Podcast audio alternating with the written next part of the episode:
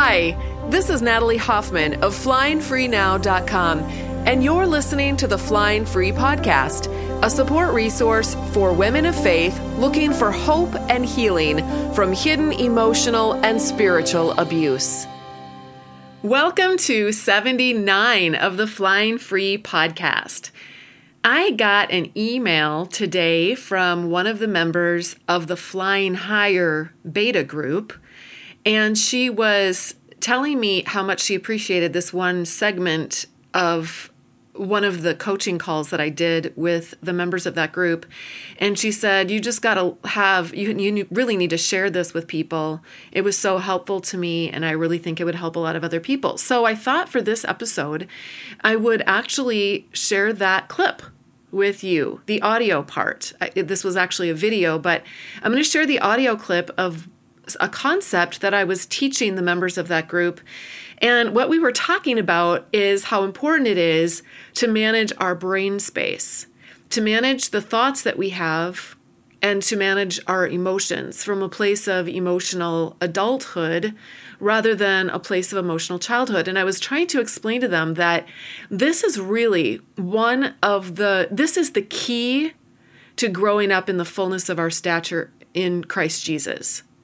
Okay, so Jesus Christ was the one person that lived on this planet who was fully able to manage his brain space and his emotional space without being impacted in or you know in in a way that would change the way he was managing his space by other people. Okay, so what I mean by that is that other people could share their opinions with him, they could make fun of him, they could call him the son of the devil and all kinds of other things, um, and they could want to kill him, and yet it didn't stop him from living out of his true identity the way it does for many of us.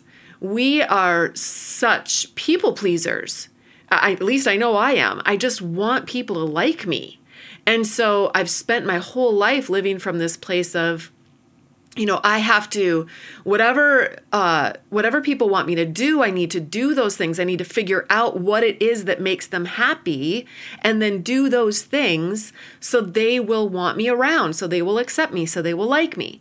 And I've learned by experience that when I don't do what other people want me to do, if I have a different opinion and I dare to express it, or if I do something different, that that gets me, uh, you know, that gets me unaccepted and it gets me unloved and it gets me reject rejection. And you know, the ultimate for me was it got me excommunicated. And I think some of us we sort of believe way down deep inside that this is reality that this is our you know our destiny is just to live this way and try and and that we can't survive the feelings of devastation that we might have if we are rejected by people. And so I gave in this little clip, I give this an example out of the life of Jesus of how people basically they excommunicated him, you guys, and what he did in the face of that excommunication. So I offer to you this little clip from Flying Higher.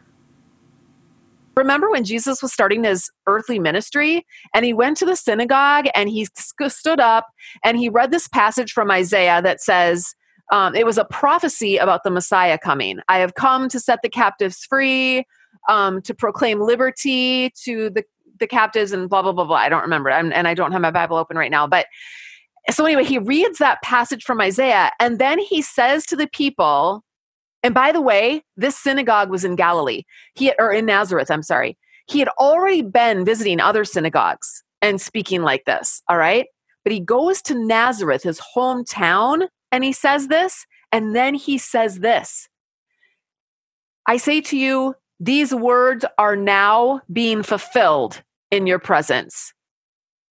So these guys who all know him as Joseph, the son of i'm sorry as jesus the son of joseph and mary. They all know that he was a bastard child.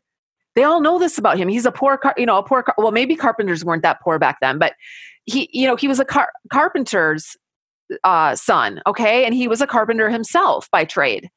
And he stands up and he says he reads the, a, a prophecy about the messiah coming and then says that's me the, the, the Bible says that they were filled with wrath, okay? Because they had already identified him.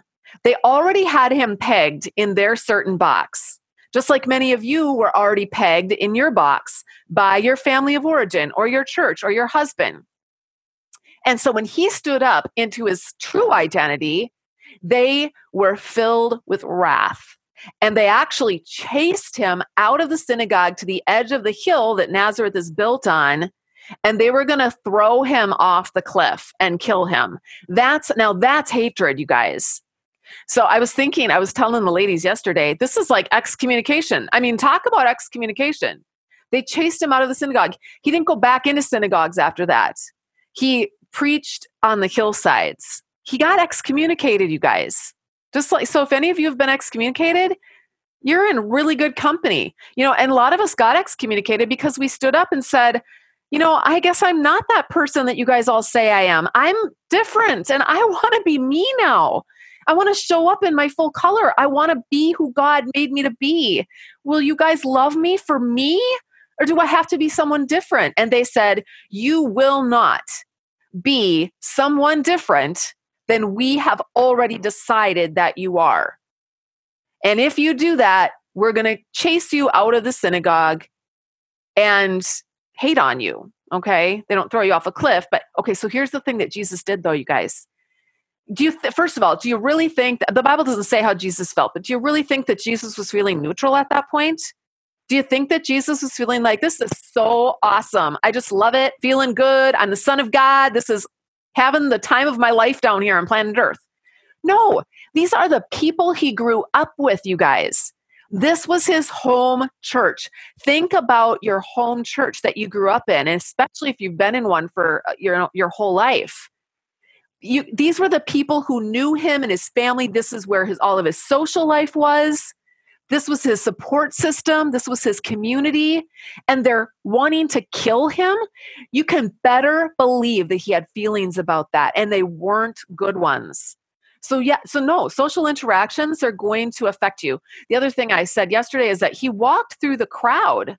I never thought about that before, but he just walked through the crowd. He had to walk through all of past all of these jeering, angry people and to get to the other side and then he was free. And sometimes that's what God is calling us to do. We have to walk through the crowds of people who are uh, peg, you know, pigeonholing us and saying who we need to be. And we have to walk through that crowd in our own identity that God created us to be in order to be free. All right. So your so- social interactions are always, always going to impact you because that's part of being a human being. And Jesus, yes, he was 100% God, but he was also a, he was also in the flesh. Okay.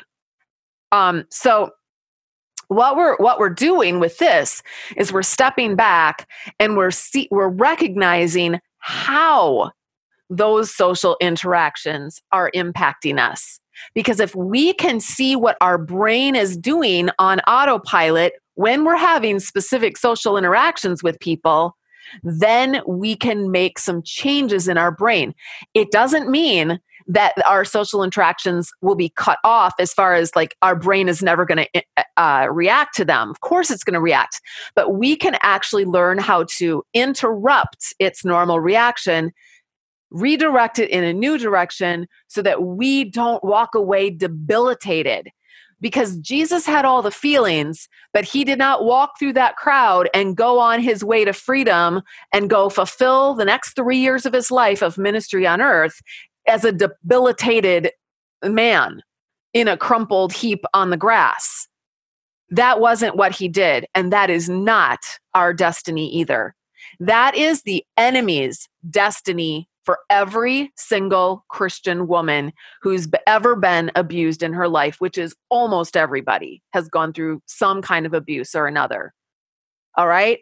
He is trying to neutralize the human race and specifically women because we are the bearers of children, we are the family, we are we are extremely powerful in this world. You guys, we don't even know the power of the of a woman because our world and our history has so just uh, Satan has just used so many tools to crush us down into the ground. That's why I think that this this work on our own personal lives is so critical to our world.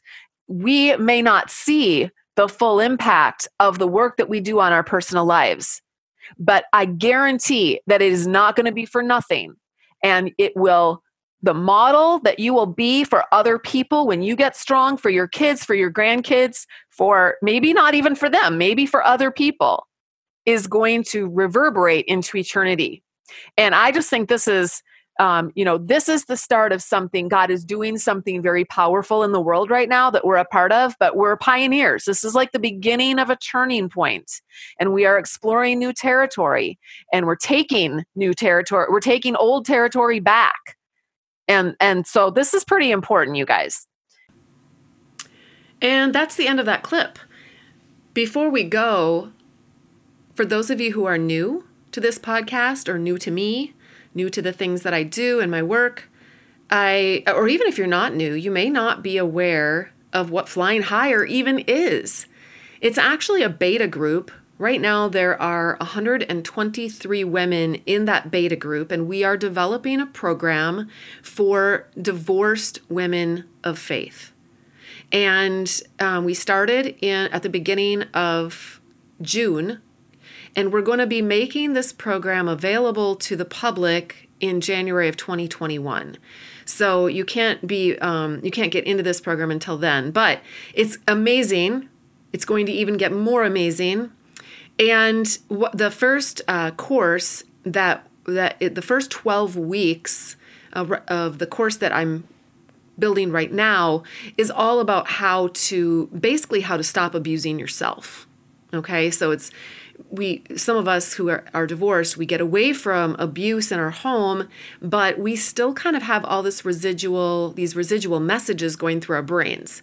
And we kind of those messages just continue to beat us up and abuse us and they really limit our potential for what we can do in the future and how we can really uh, fly higher okay?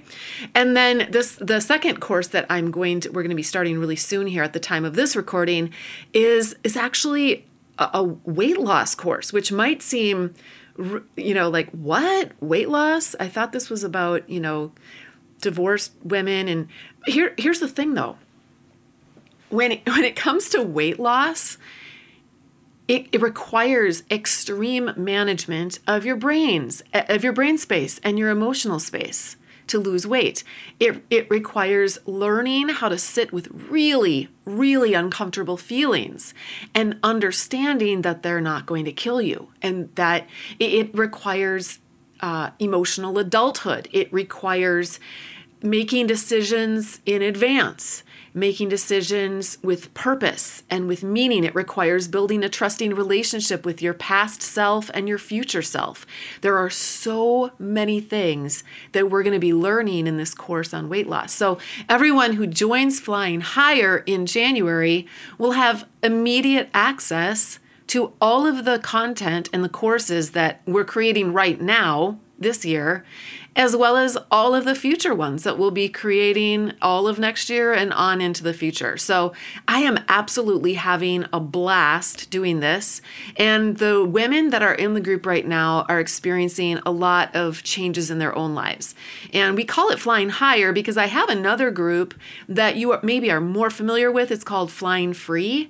And that group is for women of faith who are still in their abusive relationships or they're in the process of getting out Maybe they're just waking up to realize, jeepers, I think my relationship could be abusive and how do I know for sure? And that group deals with dealing with healing from trauma. It deals with understanding what emotional abuse is and its effect on our lives. Um, healing our relationship with God, unraveling a lot of the spiritual abuse that we've experienced, and all of that. And it systematically takes women from A to Z as far as all of that goes. And then flying higher which I think is a great name for it. It's just like flying free takes you from being a caterpillar to finally going through that cocoon phase where you're in so much pain and you turn into a pile of goo in a cocoon. And then coming out, your wings dry, you're ready to take flight. You take your first flight, you have your first taste of freedom. And then flying higher just takes you to the next level where we learn how to fly even higher. Now, here's the thing. If, just in case some of you are thinking, well, I can't get out of my abusive relationship for different reasons, um, that's totally okay. I still encourage you to go through flying free first. And then if you want to fly higher, you can still do that, even if you're not divorced. You can still learn all the skills that you need to manage your brain space so that you can live and breathe and walk the way Jesus Christ did when he was on this earth, because he certainly wasn't surrounded by all friends, was he? He still had to endure a lot of emotional and sometimes physical abuse from the people around him. How did he do that? How did he stay in his identity? This is what we are learning in Flying Free and even learning more about in Flying Higher so that you can move forward with your life. So that's just a little bit about that in case any of you guys are confused. And then I just want to finally say that if you like this, you guys, I get feedback on this podcast all the time. There's hundreds and hundreds of listeners now, and it's it's amazing how this podcast has grown. Here's the thing. Apple Podcasts will show this podcast to more people if if its algorithms reveal that people are really interested in it. And the only way that it knows that people are interested in it is if they actually go in and leave a rating and a review on iTunes. So if you have time to do that, and if you haven't already, you don't have to give your name or anything. You can pick whatever name you want to, and you just leave a rating that helps, but a review even helps more. Just a couple of brief sentences about how this podcast has helped you, or maybe even a couple of brief sentences about how you think this podcast could help someone else. And then you see, Apple uh, iTunes will pick up on the algorithms of what the you know of the kind of person that you are and they will show this podcast to other people who match who are kind of like you and who match the things that you like and the things that you're reading and looking at and listening to on their iTunes program. So that's how you can help out this podcast and get it into the um, i was going to say the get it into the eyeballs of other people but we don't look at podcasts we listen. So get it into the eardrums of more women just like you. That would be awesome. Thank you so much for listening. Until next time fly free